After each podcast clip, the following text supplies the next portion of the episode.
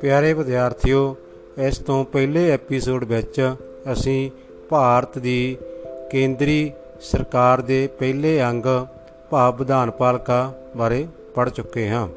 ਅੱਜ ਅਸੀਂ ਭਾਰਤ ਦੀ ਕੇਂਦਰੀ ਸਰਕਾਰ ਦੇ ਦੂਸਰੇ ਦੋ ਅੰਗਾਂ, ਕਾਰਜਪਾਲਿਕਾ ਅਤੇ ਨਿਆਂਪਾਲਿਕਾ ਬਾਰੇ ਪੜਾਂਗੇ ਪਿਆਰੇ ਵਿਦਿਆਰਥੀਓ, ਸਾਡੇ ਦੇਸ਼, ਭਾਰਤ ਵਿੱਚ ਸੰਸਦੀ ਸਰਕਾਰ ਅਤੇ ਸੰਘੀ ਢਾਂਚੇ ਦੀ ਸਥਾਪਨਾ ਕੀਤੀ ਗਈ ਹੈ। ਭਾਰਤ ਦੀ ਕਾਰਜਪਾਲਿਕਾ ਦੋ ਤਰ੍ਹਾਂ ਦੀ ਹੁੰਦੀ ਹੈ। ਨਾਮਾਤਰ ਦੀ ਕਾਰਜਪਾਲਿਕਾ ਅਤੇ ਅਸਲੀ ਕਾਰਜਪਾਲਿਕਾ। ਨਾਮਾਤਰ ਦੀ ਕਾਰਜਪਾਲਿਕਾ ਦੇ ਵਿੱਚ ਰਾਸ਼ਟਰਪਤੀ ਅਤੇ ਉਪ ਰਾਸ਼ਟਰਪਤੀ ਸ਼ਾਮਲ ਹੁੰਦਾ ਹੈ। ਅਸਲੀ ਕਾਰਜਪਾਲਿਕਾ ਵਿੱਚ ਪ੍ਰਧਾਨ ਮੰਤਰੀ ਅਤੇ ਉਸ ਦਾ ਮੰਤਰੀ ਮੰਡਲ ਸ਼ਾਮਲ ਹੁੰਦਾ ਹੈ। ਭਾਰਤ ਦਾ ਪੂਰਾ ਸ਼ਾਸਨ ਪ੍ਰਬੰਧ ਰਾਸ਼ਟਰਪਤੀ ਦੇ ਨਾਂ ਤੇ ਚਲਾਇਆ ਜਾਂਦਾ ਹੈ, ਕਿਉਂਕਿ ਭਾਰਤ ਦੇ ਸੰਵਿਧਾਨ ਵਿੱਚ ਹੀ ਇਹ ਵਿਵਸਥਾ ਕੀਤੀ ਗਈ ਹੈ ਕਿ ਭਾਰਤ ਇੱਕ ਗਣਤੰਤਰ ਦੇਸ਼ ਹੈ ਤੇ ਭਾਰਤ ਦਾ ਸੰਵਿਧਾਨਕ ਮੁਖੀ ਰਾਸ਼ਟਰਪਤੀ ਹੈ। ਦੇਸ਼ ਦਾ ਪੂਰਾ ਸ਼ਾਸਨ ਪ੍ਰਬੰਧ ਉਸ ਦੇ ਨਾਂ ਤੇ ਚਲਾਇਆ ਜਾਂਦਾ ਹੈ। ਪਰੰਤੂ ਵਿਹਾਰਕ ਤੌਰ ਤੇ ਸਾਰੀਆਂ ਸ਼ਕਤੀਆਂ ਪ੍ਰਧਾਨ ਮੰਤਰੀ ਅਤੇ ਉਸ ਦੇ ਮੰਤਰੀ ਮੰਡਲ ਦੇ ਕੋਲ ਹੁੰਦੀਆਂ ਹਨ। ਰਾਸ਼ਟਰਪਤੀ, ਪ੍ਰਧਾਨ ਮੰਤਰੀ ਅਤੇ ਮੰਤਰੀ ਮੰਡਲ ਦੀ ਸਲਾਹ ਦੇ ਅਨੁਸਾਰ ਹੀ ਫੈਸਲੇ ਲੈ ਕੇ ਦੇਸ਼ ਦੇ ਸ਼ਾਸਨ ਪ੍ਰਬੰਧ ਨੂੰ ਚਲਾਉਂਦਾ ਹੈ।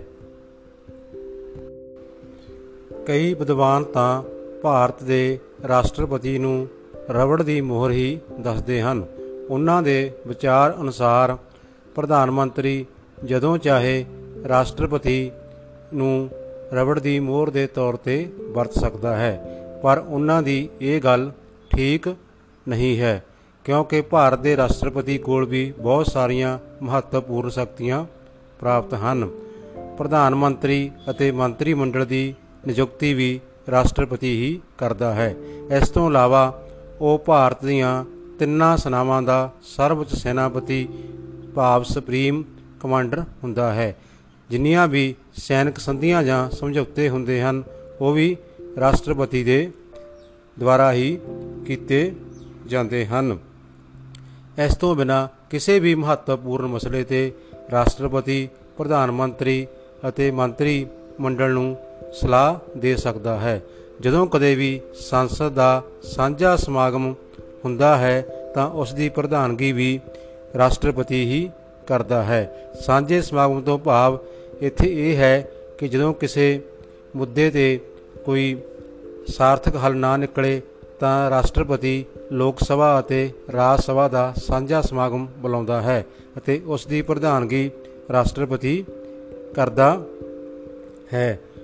ਪਿਆਰੇ ਵਿਦਿਆਰਥੀਓ, ਭਾਰਤ ਦੇ ਰਾਸ਼ਟਰਪਤੀ ਨੂੰ ਬੜੀਆਂ ਹੀ ਅਹਿਮ ਸੰਕਟ ਕਲੀਨ ਸ਼ਕਤੀਆਂ ਵੀ ਪ੍ਰਾਪਤ ਹਨ, ਜਿਨ੍ਹਾਂ ਵਿੱਚੋਂ ਇੱਕ ਸੰਕਟ ਕਲੀਨ ਸ਼ਕਤੀ ਹੈ, ਜਦੋਂ ਦੇਸ਼ ਦੇ ਉੱਤੇ ਕੋਈ ਸੰਕਟ ਆ ਜਾਵੇ ਜਾਂ ਅੰਦਰੂਨੀ ਵਿਦਰੋਹ ਹੋ ਜਾਵੇ, ਤਾਂ ਰਾਸ਼ਟਰਪਤੀ ਦੇਸ਼ ਦੇ ਵਿੱਚ ਸੰਕਟ ਕਾਲ ਦੀ ਘੋਸ਼ਣਾ ਕਰ ਸਕਦਾ ਹੈ।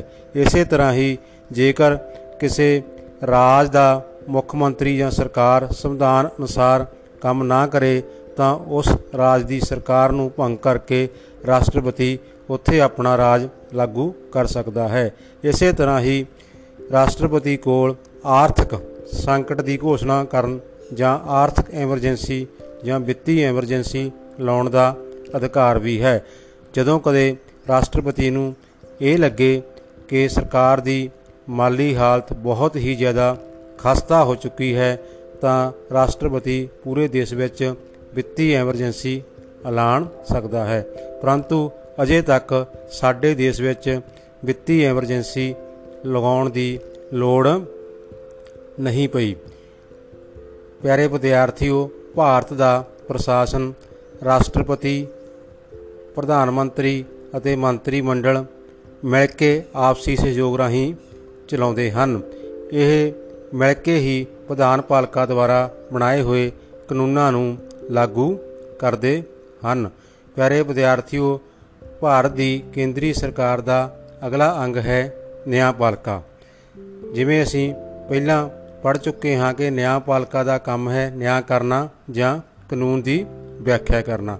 ਭਾਰਤ ਦੇ ਵਿੱਚ ਇੱਕ ਪੂਰੇ ਦੇਸ਼ ਦੀ ਸਭ ਤੋਂ ਵੱਡੀ ਅਦਾਲਤ, ਸੁਪਰੀਮ ਕੋਰਟ ਜਾਂ ਸਰਵ ਉੱਚ ਅਦਾਲਤ ਦੀ ਸਥਾਪਨਾ ਕੀਤੀ ਗਈ ਹੈ। ਇਸ ਦਾ ਮੁੱਖ ਦਫ਼ਤਰ ਦਿੱਲੀ ਵਿਖੇ ਸਥਿਤ ਹੈ। ਇਸ ਤੋਂ ਹੇਠਾਂ ਹਰੇਕ ਰਾਜ ਦੀ ਆਪਣੀ ਵੱਖਰੀ ਉੱਚ ਅਦਾਲਤ ਜਾਂ ਹਾਈ ਕੋਰਟ ਹੈ। ਕੁਝ ਰਾਜਾਂ ਨੂੰ ਮਿਲਾ ਕੇ ਵੀ ਉਹਨਾਂ ਦੀਆਂ ਅਦਾਲਤਾਂ ਕਾਇਮ ਕੀਤੀਆਂ ਗਈਆਂ ਹਨ। ਜਿਵੇਂ ਪੰਜਾਬ ਅਤੇ ਹਰਿਆਣਾ ਦੀ ਸਾਂਝੀ high court high court Chandigarh ਵਿਖੇ ਸਥਿਤ ਹੈ। ਹਾਈ ਕੋਰਟ ਤੋਂ ਹੇਠਾਂ ਜ਼ਿਲ੍ਹਾ ਅਦਾਲਤਾਂ ਅਤੇ ਹੇਠਾਂ ਹੋਰ ਅਧੀਨ ਅਧੀਨ ਅਦਾਲਤਾਂ ਹੁੰਦੀਆਂ ਹਨ। ਨਿਆਂਪਾਲਿਕਾ ਦਾ ਮੁੱਖ ਕੰਮ ਨਿਆਂ ਕਰਨਾ ਅਤੇ ਕਾਨੂੰਨ ਦੀ ਵਿਆਖਿਆ ਕਰਨਾ ਹੈ। ਹਾਈ ਕੋਰਟ ਅਤੇ ਸੁਪਰੀਮ ਕੋਰਟ ਦੇ ਕੁਝ ਸਿੱਧੇ ਅਪੀਲੀ ਅਧਿਕਾਰ ਵੀ ਹਨ। ਜਿਵੇਂ ਕਿ ਮੌਲਿਕ ਅਧਿਕਾਰਾਂ ਦੀ ਉਲੰਘਣਾ ਹੁੰਦੀ ਹੈ ਤਾਂ ਉਹ ਸਿੱਧਾ ਹੀ ਮਾਮਲਾ ਹਾਈ ਕੋਰਟ ਜਾਂ ਸੁਪਰੀਮ ਕੋਰਟ ਦੇ ਅਧੀਨ ਲਿਆਂਦਾ ਜਾ ਸਕਦਾ ਹੈ। ਇਸੇ ਤਰ੍ਹਾਂ ਹੀ ਜੇ ਕਿਸੇ ਇੱਕ ਜਾਂ ਦੋ ਰਾਜਾਂ ਦਾ ਕੇਂਦਰ ਸਰਕਾਰ ਨਾਲ ਕੋਈ ਝਗੜਾ ਹੋਵੇ ਜਾਂ ਦੋ ਰਾਜਾਂ ਦਾ ਆਪਸ ਵਿੱਚ ਝਗੜਾ ਹੋਵੇ, ਤਾਂ ਉਸ ਦਾ ਸਿੱਧਾ ਕੇਸ ਵੀ ਸੁਪਰੀਮ ਕੋਰਟ ਦੇ ਵਿੱਚ ਦਾਇਰ ਕੀਤਾ ਜਾ ਸਕਦਾ ਹੈ। ਇਸ ਤੋਂ ਇਲਾਵਾ ਜਿਹੜੀਆਂ ਸਾਡੀਆਂ ਹਾਈ ਕੋਰਟ ਤੇ ਸੁਪਰੀਮ ਕੋਰਟ ਹਨ, ਇਹ ਅਭਿਲੇਖ ਅਦਾਲਤਾਂ ਜਾਂ ਰਿਕਾਰਡ ਅਦਾਲਤਾਂ ਹਨ। ਇਹਨਾਂ ਦੁਆਰਾ ਕੀਤੇ ਗਏ ਫੈਸਲੇ ਇੱਕ ਦਸਤਾਵੇਜ਼ ਦੇ ਰੂਪ ਵਿੱਚ ਸੰਭਾਲ ਕੇ ਰੱਖੇ ਜਾਂਦੇ ਹਨ ਅਤੇ ਉਹਨਾਂ ਦੀ ਮਿਸਾਲ ਉਹਨਾਂ ਨਾਲ ਮਿਲਦੇ ਜੁਲਦੇ ਹੋਰ ਮਾਮਲਿਆਂ ਵਿੱਚ ਵੀ ਦਿੱਤੀ ਜਾ ਸਕਦੀ ਹੈ।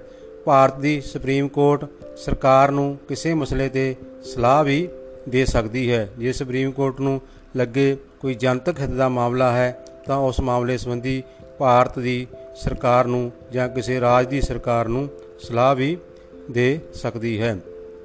ਪਿਆਰੇ ਵਿਦਿਆਰਥੀਓ, ਸਾਡੇ ਭਾਰਤ ਵਿੱਚ ਲੋਕਾਂ ਨੂੰ ਸਸਤਾ ਅਤੇ ਨਿਆਂ, ਸਸਤਾ ਅਤੇ ਜਲਦੀ ਨਿਆਂ ਪ੍ਰਦਾਨ ਕਰਨ ਦੇ ਲਈ ਲੋਕ ਅਦਾਲਤਾਂ ਦੀ ਵਿਵਸਥਾ ਵੀ ਕੀਤੀ ਗਈ ਹੈ।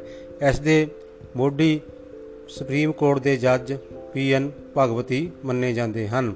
ਪਹਿਲੀ ਲੋਕ ਅਦਾਲਤ 1985 ਈਸਵੀ ਵਿੱਚ ਦਿੱਲੀ ਵਿੱਚ ਲਗਾਈ ਗਈ ਸੀ ਤੇ ਉਸ ਦੇ ਵਿੱਚ 150 ਕੇਸਾਂ ਦਾ ਨਿਪਟਾਰਾ ਕੀਤਾ ਗਿਆ ਸੀ।